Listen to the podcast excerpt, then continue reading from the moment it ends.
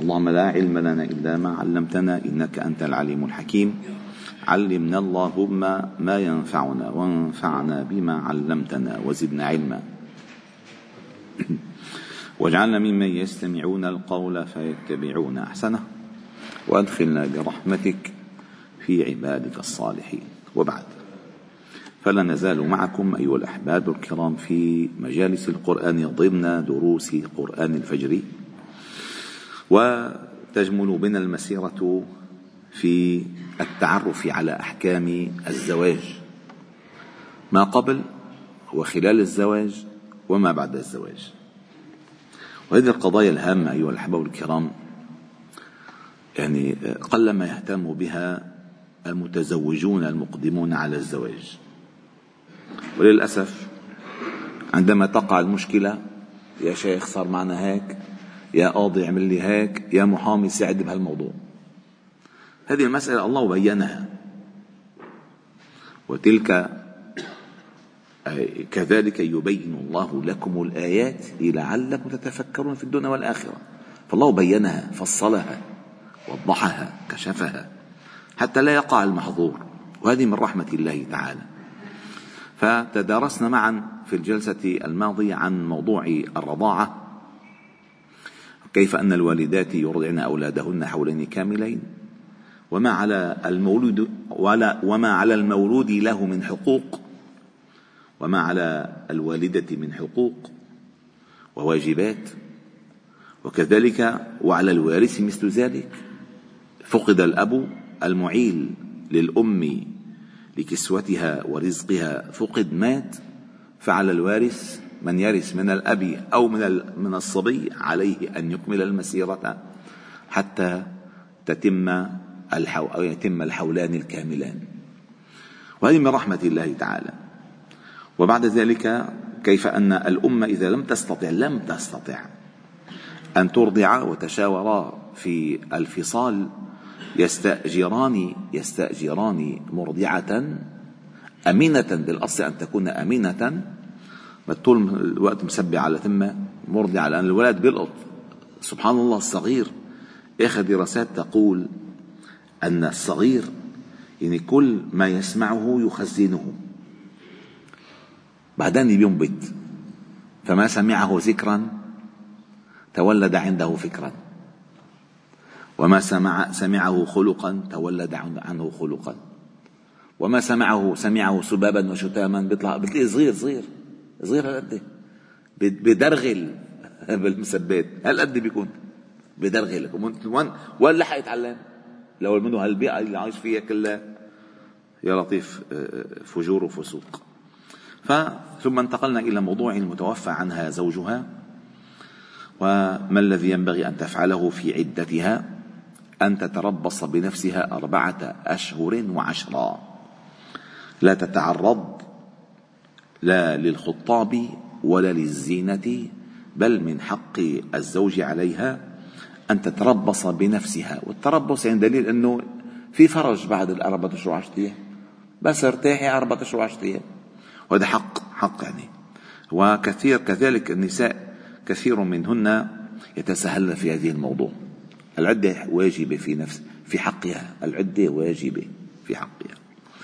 فقال: فإذا بلغن أجلهن، أي انتهت العدة بالنسبة لهن، فلا جناح عليكم فيما فعلن في أنفسهن بالمعروف.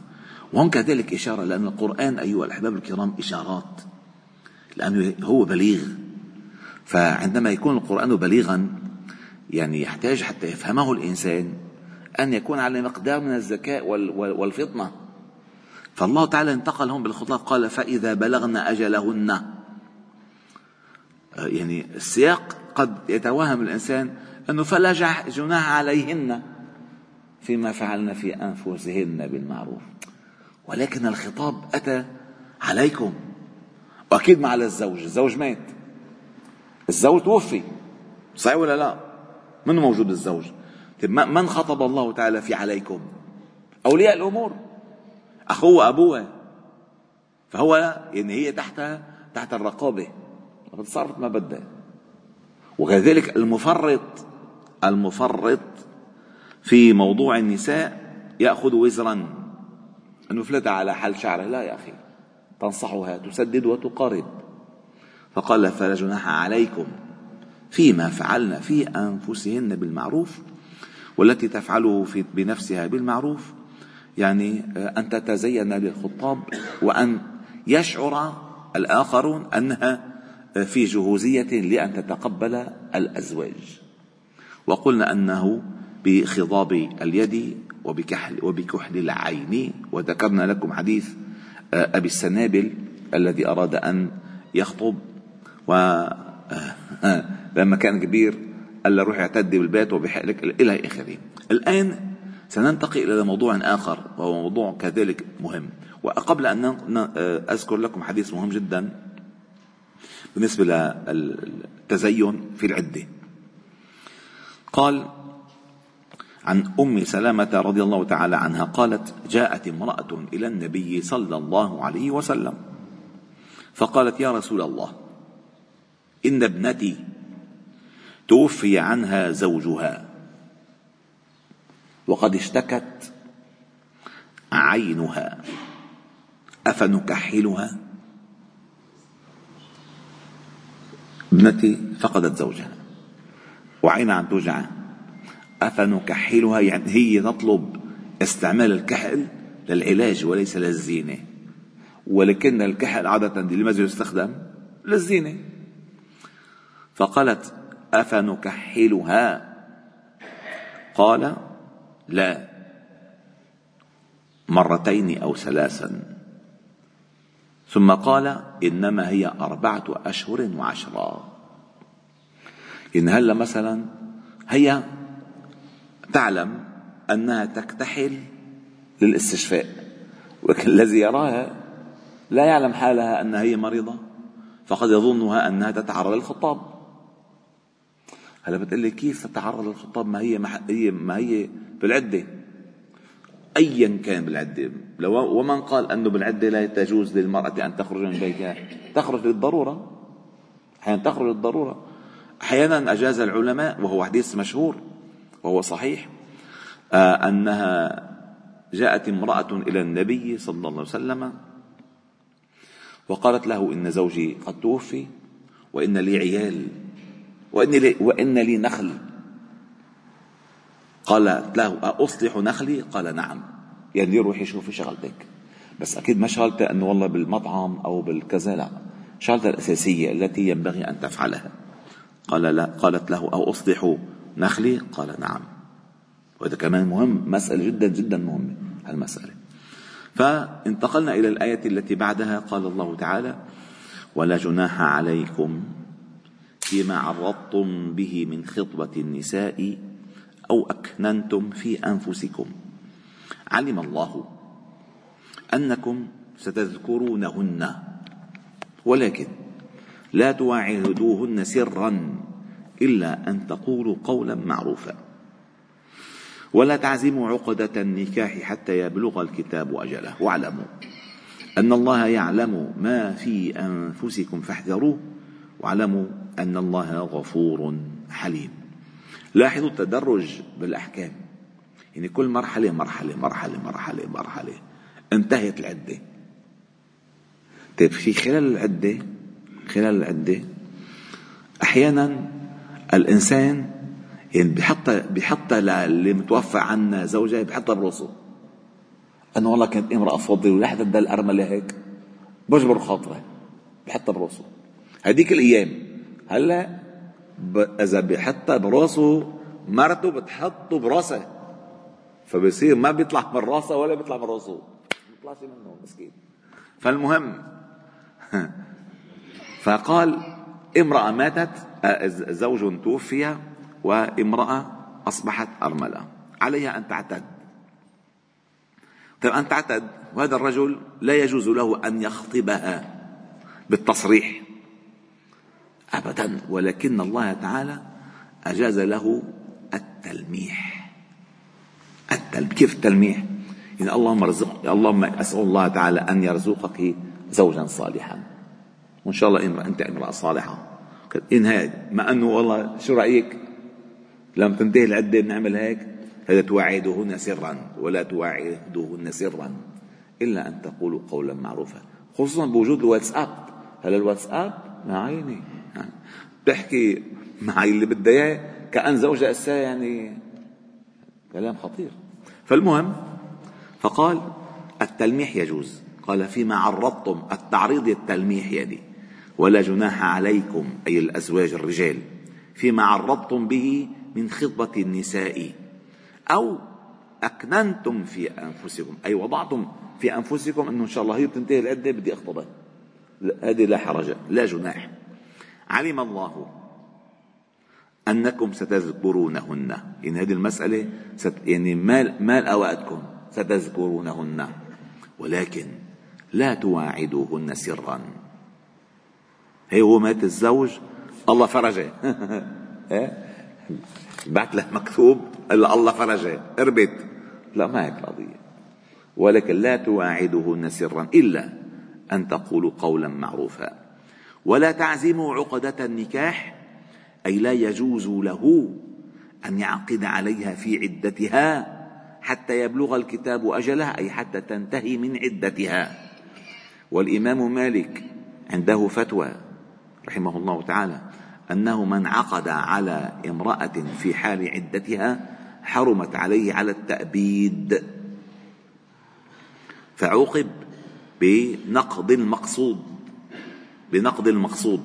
فمن استعجل الشيء قبل أوانه عوقب بحرمانه، سبحان الله. قال ولا تعزموا عقدة النكاح حتى يبلغ الكتاب أجله، واعلموا أن الله يعلم ما في أنفسكم فاحذروه، واعلموا أن الله غفور حليم. تلاحظون أنه كلما كانت الآيات مليئة بالأحكام تنتهي بالرقابة من الله، أن الله غفور حليم بكل شيء عليم، بما تعملون بصير، بما تعملون خبير. ثم قال لا جناح عليكم. الآن الخطاب للأزواج، ما في أموات بقى، والزوجة موجودة والزوج موجود. طيب أحكام ما بعد الطلاق. قال لا جناح عليكم إن طلقتم النساء ما لم تمسوهن أو تفرضوا لهن فريضة. امرأة غير مدخول بها طلقها زوجها ولم يسمي لها مهرا، ما الذي تأخذه؟ هذا يسمى مهر التفويض. مهر التفويض أن يفوض الزوج إلى دينه وخلقه، لا يظلم ولا تظلم، فقال ومتعوهن أي أعطوهن، وإن لم تسموا لهن متاعا يعني تسموا لهن مهرا فلهن، أي أمتعوهن على الموسع قدره وعلى المقتر قدره، متاعا بالمعروف حقا على المحسنين. زوج معتر على قده، زوج مرحرح على قده، بما أنه ما تسمى المهر ما تسمى. طيب ما الذي يفصل حاله؟ كيف حاله؟ والله مطلع سيارة جديد وعطاها $1000، كيف هي حالتك منيحة. أما وضعه صعب، فقال على الموسع قدره وعلى المقتر قدره، هنا حده متاعا بالمعروف حقا على المحسنين، يعني تحريض على الإنسان أن يكون محسنا في ذلك، لأنه هو تزوجها ولكن ما دخل بها، فهي ليست زوجة كاملة، ولكن بما أنه انحطت عنده وما دخل بها فلها حق. هذا الحق يحدده إحسانه وتقواه وخلقه. ثم قال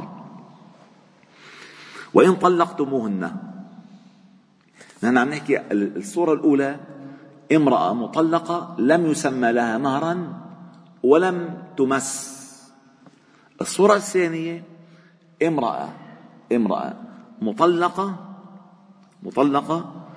وفرض لها مهرا، إن معروف مهرها شو هو. قال وإن طلقتموهن من قبل أن تمسوهن وقد فرضتم لهن فريضة فنصف ما فرضتم. والله سمى بال100 ليرة ذهب ما تزوجوا، بده يطلقها، ده بيطلع له نصهم. قال فنصف ما فرضتم إلا، سبحان الله، هل إلا هيدي أدنى مخيفة، إلا أن يعفون، أي النساء، ما بدي منك شيء، الله يجبر خاطرك، مع السلامة، أو يعفو الذي بيده عقدة النكاح. وهنا العلماء قالوا الذي بيده عقدة النكاح الزوج أو ولي الأمر، فولي الأمر إما أن يقول له نحن بدنا، ما بدنا منك شيء، أو الزوج يقول أنا سأعطيها المهر كله، يعفو أن يترك مهره كله عندها. يعني إما أن يعفو إذا كان ولي الأمر، فعفوه أن ما بده منه شيء أبدا، وعفو الزوج ما بقول بيعفي أنا عايفي نفسي، أن يعطيها مهرها كاملا. وهذا من الأخلاق الفاضلة. لذلك الله قال وأن تعفوا أقرب للتقوى، للزوج أو للولي. هلا ممكن ياخذوا اثنينهم الأجر، بيجي الأب بيقول له لك حبيبي نحن ما بدنا منك شيء، لو أنت حبيب قلبي أنا بدي أعطيك المهر ونصه زيد. وأن تعفوا أقرب للتقوى ولا تنسوا الفضل بينكم. فضل ما خطبتوا وعملتوا كتاب، ويعني صار في أخذ وعطاء، هذا فضل.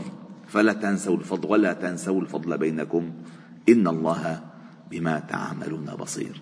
أحكام شرعية رائعة في تنظيم الأسرة داخليا، وفي ترتيب الحقوق والواجبات، حتى لا يقع أحد لا في معضلة ولا في مشكلة ولا في حرج. والحمد لله رب العالمين. سبحانك وبحمدك، أشهد أن لا إله إلا أنت، نستغفرك ونتوب إليك. وصلي وسلم وبارك على محمد وعلى آله وأصحابه أجمعين. الحمد لله رب العالمين.